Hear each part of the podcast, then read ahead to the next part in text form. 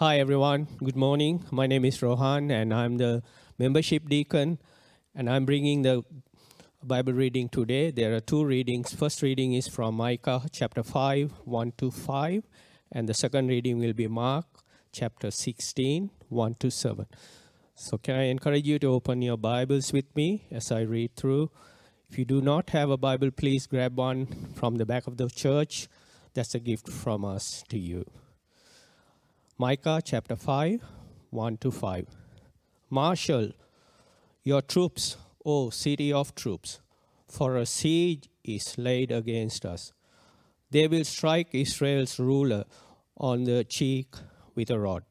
But you, Bethlehem, Ephrathah, though you are small among the clan of Judah, out of you will come for me one who will be ruler over Israel, whose origins are from of old, from ancient times. Therefore Israel will be abandoned until the times when she who is in labor gives birth, and the rest of his her brothers return to join the Israelites. He will stand and shepherd his flock in the strength of the Lord, in the majesty of the name of the Lord his God.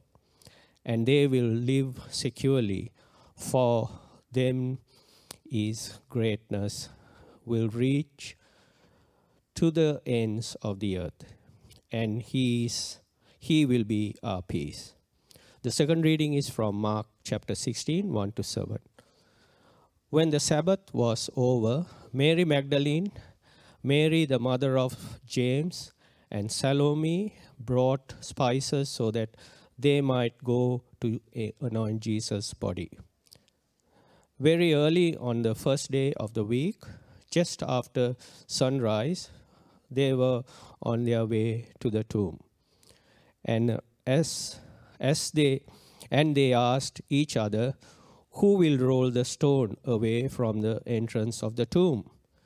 But when they looked up, they saw that the stone, which was very large, had been rolled away. As they entered the tomb, they saw a young man dressed in a white robe sitting on the right side, and they were alarmed. "Don't be afraid," he said. "You are looking for a, for Jesus the Nazarene, who was crucified. He has risen. He is not here. There, the place where they laid him. But go, tell his disciples and Peter, he is going ahead of you into Galilee. There you will see him just as he told you." I do appreciate having the privilege of sharing with you in this Christmas season on a topic that many of you would know is dear to my heart, and that is the resurrection of the King, the resurrection of Jesus. Uh, some years ago, uh, Beverly and I were travelling across America, or part of America anyway, and we were driving through Georgia. And my wife saw a sign to Plains. She probably made the mistake of saying to me, "Ah, look, there's Plains, Georgia." Well, if you know anything about me, that was an irresistible moment. I had to turn the car and head down the twenty-mile track, it said, to Plains, Georgia. What is Plains, Georgia famous for? It is the birthplace and home of the former American president, Jimmy Carter. And of course, Jimmy Carter is a Baptist. And so I thought, well, can't avoid this. Off we go towards Plains, Georgia. As you get close to Plains, you come towards Jimmy Carter's peanut farm. And I kid you not, there are guards on the road, fully armed, and big signs start to appear, "Do not slow down, do not slow down, do not slow down." I can assure you, you don't slow down. You just keep driving, and when you get to Plains, Georgia, there's nothing there. There's a Baptist church, there might have been one shop, and there is that little railway station shed. That's it. That little railway station shed. It's a museum. And on the shed you see this sign, Jimmy Carter, presidential campaign presidency. That's where Jimmy Carter ran, started his campaign to be the president of the most powerful nation upon this earth. And you go into the shed and think, this cannot be. It just cannot be. Out of this little railway shed came the President of the United States. And what we read earlier is one of my favourite passages in Scripture from uh, Micah five two that reminds us that out of Bethlehem, Bethlehem, a city that was so underrated and so small that it couldn't get together a thousand fighting troops, and you had to get together a thousand fighting troops in those days to be seen as a town of any significance. It's near Jerusalem, it's small, but surely nothing could come out of Bethlehem. Oh, it has a kind of a link to David, King David, birthplace, but beyond that, what on earth could come out of Bethlehem? Well, out of that minuscule city, town, came the Saviour of the world. And the fascinating thing is that when you look at Micah, you learn some things about this Saviour. You learn that it's a Saviour who death could not hold. You learn that this Saviour is both God and man. Both God and man. A truth that's going to be played out even in the last chapter of the Bible, that Jesus is Alpha and Omega, he's first and last. And if you look at the Scriptures, to be called Alpha and Omega and first and last, they are titles just reserved for God. No one else can have those titles. The Bible finishes with that, but also he is the offspring of David.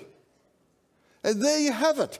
As the Bible finishes, it reminds us that Jesus is both God and man. And friends, basically every heresy, every divergence from the Christian truth has been a denial of one of those. Oh, Jesus is just a good bloke. No, he's God. Oh, Jesus, just a Harry Potter story we all had to have? No, he is man. God and man. And here it is again in Micah. The one who is coming out of this nondescript town is the one who will be greater than David, even though he is not mentioned. Why will he be greater than David? He's born of a woman, born out of labour. He will be king of Israel like David, but look at the language that goes with him. He is divine origin, God, from of old, from ancient times. That, that probably means two things. He's fulfilling all of the prophecies of old that go back to Abraham, a promise of a son, but he is beyond that even. These promises are eternal. This one is eternal, from of old, from ancient times. He's for me, says God. He is my representative. He is a shepherd, not a warrior. The strength of the Lord is upon him. And he will bring peace, and he will bring harmony. What we understand from the word peace, shalom, in Hebrew, is he will make us right with God, our neighbour, our creation. He will restore all things. He is our hope, of David, more than David, born of a woman, ancient of times, old, the one alone who can bring peace. The strength of God is upon him. There's an old church uh, um, leader in the very early stages of the church by the name of Tertullian. And uh, Christians have got it wrong. They, they thought Tertullian wrote, "I believe because it's absurd." He didn't write that at all. We know he wrote, "It is certain because it's impossible." One of the greatest centres of our hope is this. Think about it. It is impossible that someone could change the world, born out of Bethlehem, and basically doesn't go more than about fifty, sixty miles from Bethlehem, and all human history has changed. My gosh, a four-year term president can come out of Plains, and none of you remembered his name. Why, everybody knows at Christmas it's the name of Jesus, who came out of Bethlehem, where they believe or reject. Extraordinary. It's impossible unless God's hand was upon it. It is certain. I was, uh, this Easter, I was speaking at a, uh, a, a Christian uh, a school, high school, and they had all year eleven in. And uh, I've done this a few times, and all year eleven comes in, and it's uh, they want me to speak about the resurrection. And, you know, you have the headmaster and teachers around the, the walls, and the, and the students, the young men, it's a boys' school, all sit there. And uh, when it's time and I've finished, it's Q and A. And you can imagine these uh, year elevens are a little bit anxious because everybody's watching them, including those who write their references. And uh, when it came uh, the question time, one guy put his hand up and said, "Look, I hear what you're saying about the resurrection of Jesus, and we've been studying it here at school for a few weeks, but look, what does it really mean for me? I mean, really, I, I, you tell me why it's different and changes. Well, what does it really mean for me?" And I just looked at him and thought I'd ask this question.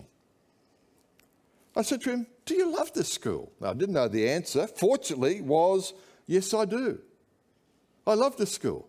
Me and my mates really loved the school." And the way he said it, you knew he really loved this school. Then I said to him, "This school is called Trinity." "Yes." I said to him, "If this did not happen, if Jesus was not raised from the dead, you wouldn't be in this school." "Beg your pardon?" "This school would not exist if Jesus had not been raised from the dead. It's because of the resurrection of Jesus that we have a Christian school movement. It's because of the resurrection of Jesus education was born globally. It's because of the resurrection of Jesus hospitals and care and ministry came into our world. Because of this person who was born two thousand years ago this Christmas." Oh, he says, wow, wow. Think about it. Out of Bethlehem will come this God-man. What do we do with this ourselves? Well, what do we do with this hope? What do we do with this truth of the, of the resurrection of Jesus?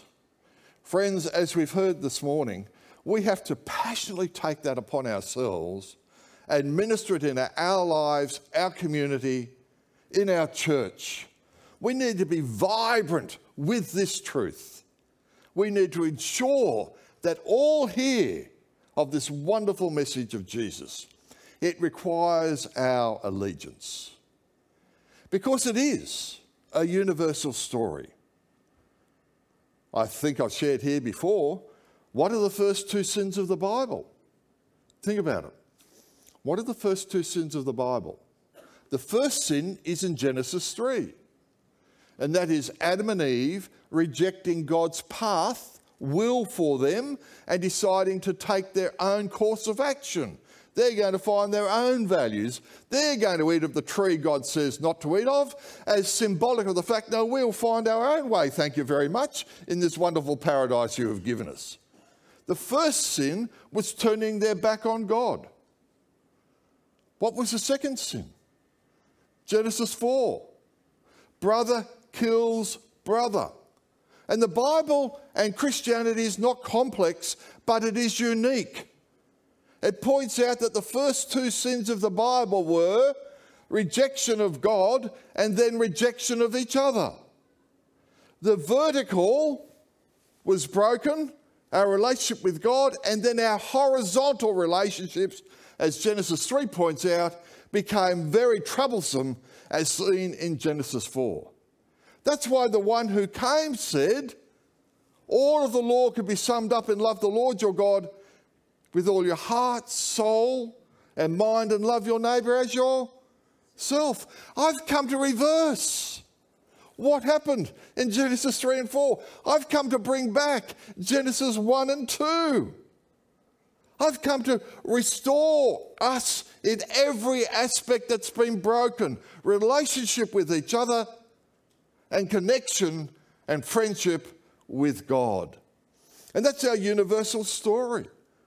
When we, you know, look at stories like uh, Tolkien, Lord of the Rings, when we look at C S Lewis, Narnia, even when we look at Harry Potter, all of them are telling basically the same story.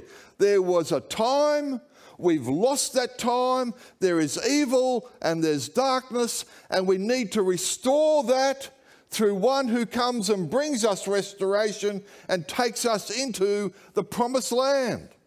Whether it be Gandalf in Lord of the Rings, who dies and rises again, whether it be Aslan the Lion and in uh, C S Lewis, Narnia, who dies for the sin of the boy and takes him into the promised land, or whether it be Harry, who it said of him after he died facing the big serpent and the evil one, he is risen. It's a universal story and longing to return to what was lost. Friends, it's happened. That's our hope. That's what Micah five two says. There will be one who will bring in this day, the God-man who will be the shepherd, the strength, the one who will restore all, who will bring peace. I, um, I am sure I mentioned here a couple of years ago that uh, I think a defining moment for many was a Q and A program on the A B C when a guy called Peter Hitchens, who was the brother of Christopher Hitchens, and Christopher was arguably the world's most famous popular atheist uh, who died recently, and his brother Peter used to be an atheist and then Uh, converted to Christianity, saw the truth, became a follower of Jesus. And in this Q and A program on the A B C, uh, the presenter is asking everybody, what is the world's most dangerous idea? The four or five on the panel, and uh, Christopher, uh, Pete Hitchens seemed to be the only Christian on the panel, which was not unusual if you know Q and A. And they're asking the question, what is the world's most dangerous idea? Because there was a festival of dangerous ideas taking place at that time at the Opera House. And I paraphrase, but it basically goes like this. Peter Hitchens says the world's most dangerous idea is that two thousand years ago, this man called Jesus died, buried, and rose again, because if that is true, it transforms everything. It transforms everything. It is the world's most dangerous idea. We're part of it. That's our hope. It's interesting when you read those verses from Mark and those first couple of verses that lead to the story and the account of what happened with the empty tomb. You see, and all the Gospels say the same thing. Matthew, Mark, Luke, and John all say the same thing. On the first day of the week, the women go to the tomb. Where are the men? Hiding, of course, but it's the women who go to the tomb who have the strength. The women go to the tomb, and they go on the first day of the week. That's certainly a time marker, but it's more than that. Because when I say the first day of the week, when they say the first day of the week, what immediately comes to your mind? Genesis. On the first day of the week, God created those seven words. Transform everything. On the first day of the week, God created. And this is the eighth day, if you like, because when you see it on the first day of the week, what happens in Genesis one on the first day of the week? Light comes into darkness. Chaos starts to be transformed on the first day of the week. And as you read the accounts in Genesis, on the first day of the week, it's dark, light's coming, light has just dawned, depending on what gospel you're reading. But very clearly, on the first day of the week, as they go to the tomb, light is breaking into darkness. I am the one who recaptures all things. I am the one who's recreating. I'm the one who is restoring. I'm the one who's bringing the new day, the hope, the restoration of Genesis one and two and more, which will find its ultimate fulfillment when I return. But the spark, the flame is now beginning as Pentecost sees the Holy Spirit poured out on his people. Friends, that's the hope. Toongabby Baptist, you are the hope. You are the vehicle for Christ. You are the hope for this community, because in Christ we do bring a new day, a new order, where there's no Greek, no Jew, no male, no female, no slave, no one who is uh, economically judged. Racism's finished. Any form of sexism's finished. Determining someone's worth on economy is finished. This is a total change of status that is revolutionary. The world's never seen it like that. It's always had the elite. In fact, the Holy Spirit pours his gifts upon people in a non-elite way. So the master might be the one who is putting out the chairs, and the servant might be the one who's leading the service. This is totally Totally back, restoration, new order. And we are, we are the children of the first day of the week. We are the ones who have the hope of the truth to share with our community. I hope you see that I've underlined hope there, or made hope uh, with a capital H. Why? Because let me say with all honesty, hope only has a capital H when it's associated with God. If we want true hope, then it's connected to the truth of the Christmas message. So what's it look like, this new day? What's it look like? Well, Tim Foster, some of you might know, uh, was uh, involved with um, Anglican Youth Works, uh, but now he's down at uh, Ridley College in Victoria. He's got a little chart that we'll look at now, and you'll see that Tim suggests this is what it looks like.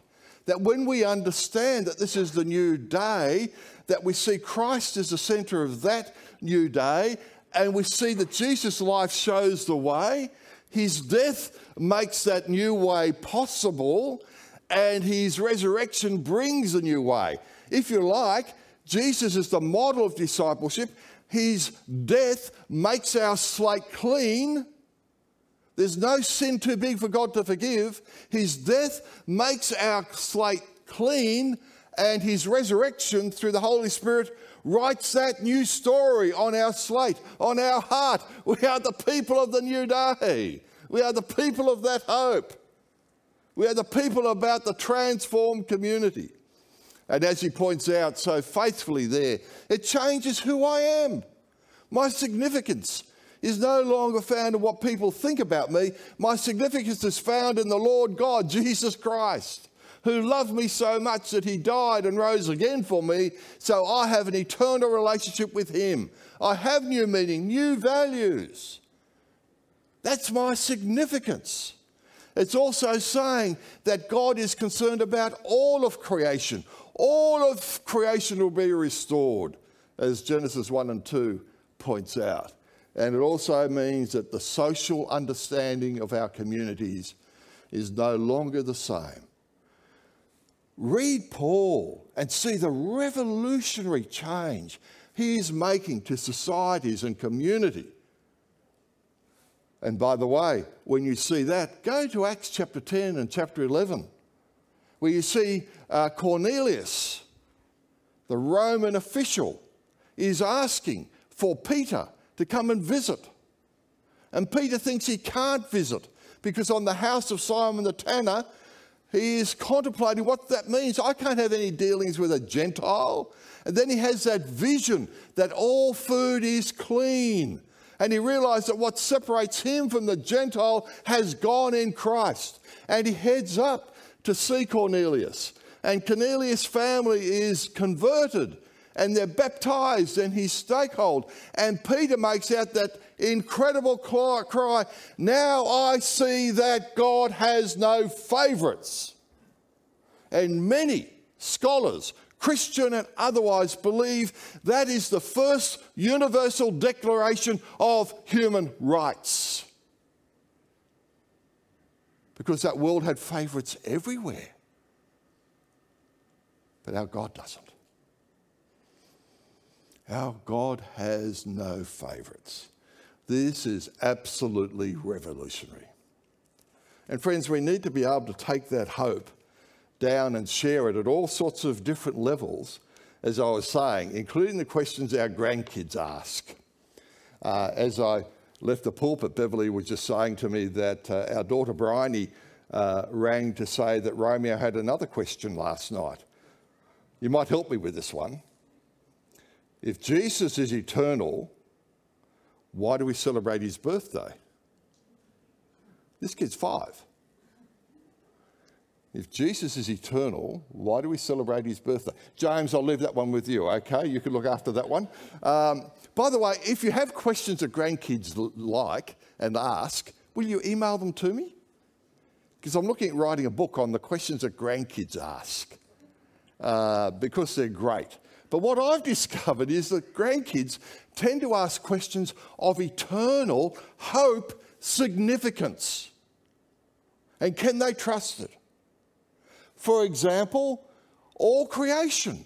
I still remember driving two of my granddaughters back from their Bible study group, and one was probably about thirteen at the time, and her their family dog had just died. If you know families and dogs, this is a big deal. And I don't know why, but somehow it came up in the group, probably wanting people to know about her day. And the teacher basically dismissed it. Oh, dogs don't have souls, you know, you know, find another one kind of thing, which wasn't pastorally particularly helpful. And so the question in the car driving home was, will my Fido be in heaven? Now, I don't have liberty to say yes to that or no to that. But what I can say is that everything that we love and appreciate, everything that knows how small or big, God will recreate. Just look at the images throughout Scripture of all of creation being restored. In other words, we're not going to be, you know, sort of airy ghost floating things. The best of what we now know will be recaptured. And of course, Romans eight eighteen on says, God's power, all of creation is waiting for restoration. Will it be peaceful?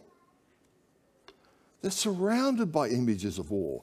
Read Micah four, two to four. Yes, there will be no weapons of war. Yes, there'll be no training for war. Yes, there'll be no need for war. Oh, wonderful. And the fig and the vine tree is there, which is a symbol, fig and the vine tree of universal peace. Would it be everlasting? Romeo's picked that up. Yes, he'll be our God forever and ever. Will it be effective? Yes. Isaiah nine, he's the governed, he has government and counselor. Everything will be well and proper, and there will be justice. That last one is really tough. Because you've got grandkids, thirteen, fourteen, fifteen, sixteen, seventeen, the chances are they know people or friends have taken their own life, or died in tragic circumstances, And for what they could tell, they weren't followers of Jesus. So when a thirteen-year-old says, so-and-so has died, my friend, and I don't think they love Jesus, where are they, Papa? Where are they, Papa? Worship, rejoicing, yes, glory to God in the highest. No pain, no suffering. As Revelation twenty-one, uh, four to five says, there will be no pain, there will be no suffering. Friends, it is a total new day. I've got to ask, are we excited? We're excited. This Christmas, think about it. Why it's good to remember all the symbols of Christmas. Let us remember our hope is centred on this particular fact, that the one who was born in Bethlehem would change the world forever. And it is impossible. This is impossible if God's hand is not upon it. Oh, it's time to um, sing a new song, isn't it? And uh, we've been singing Hark the Herald Angels Sing. Uh, in writing a, a book with one of my colleagues, we came across this missing verse from Hark the Herald Angels Sing. Now, you know, verses got in and out, and there's numerous editions before they settle on the final, but this verse was in some of the early manuscripts. Joyful all ye nations rise, join the triumph of the skies, universal nature say, Christ the Lord is born today, now display thy saving power, ruined nature now restore, Genesis one and two is back. The Bible begins with it and finishes with the promise of it. It's back, and we are the agents of that. Oh, I love how Tom Wright puts it. With the resurrection of Jesus, God's new world has begun. In other words, his being raised from the dead is the start, the paradigm case, the foundation, the beginning of that great setting right, which God will do for the whole cosmos at the end. The risen body of Jesus is the one bit of the physical universe that has already been set free, set right. Jesus is therefore the one through whom everything else will be set right. Thanks, Barry, for that slide.